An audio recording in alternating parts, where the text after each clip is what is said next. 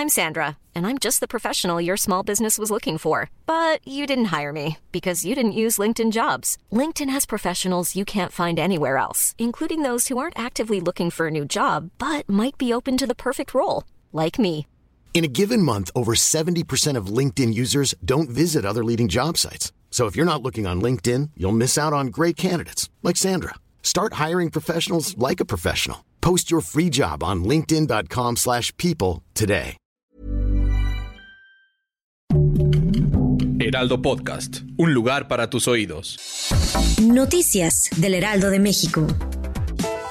En este momento la Fiscalía General de la República está desarrollando los procedimientos de investigación en diversas carpetas por delitos federales en contra de Enrique P. El primer caso incluye diversas denuncias en las que se encuentra involucrada la empresa OHL, tanto en delitos de carácter electoral como patrimoniales. En esta investigación, los avances permitirán judicializaciones en los próximos meses.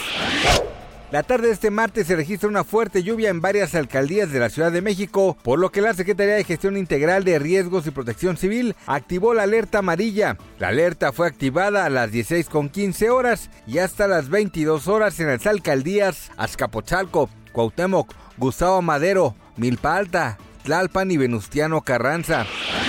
Este martes la presidenta de la Cámara de Representantes de Estados Unidos, Nancy Pelosi, llegó a Taiwán pese a las amenazas por parte de China. Esto la convierte en la funcionaria estadounidense de más alto rango en visitar el país en 25 años.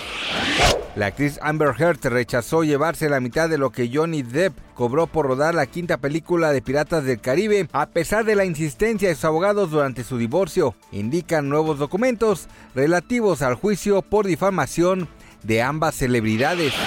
Gracias por escucharnos, les informó José Alberto García. Noticias del Heraldo de México.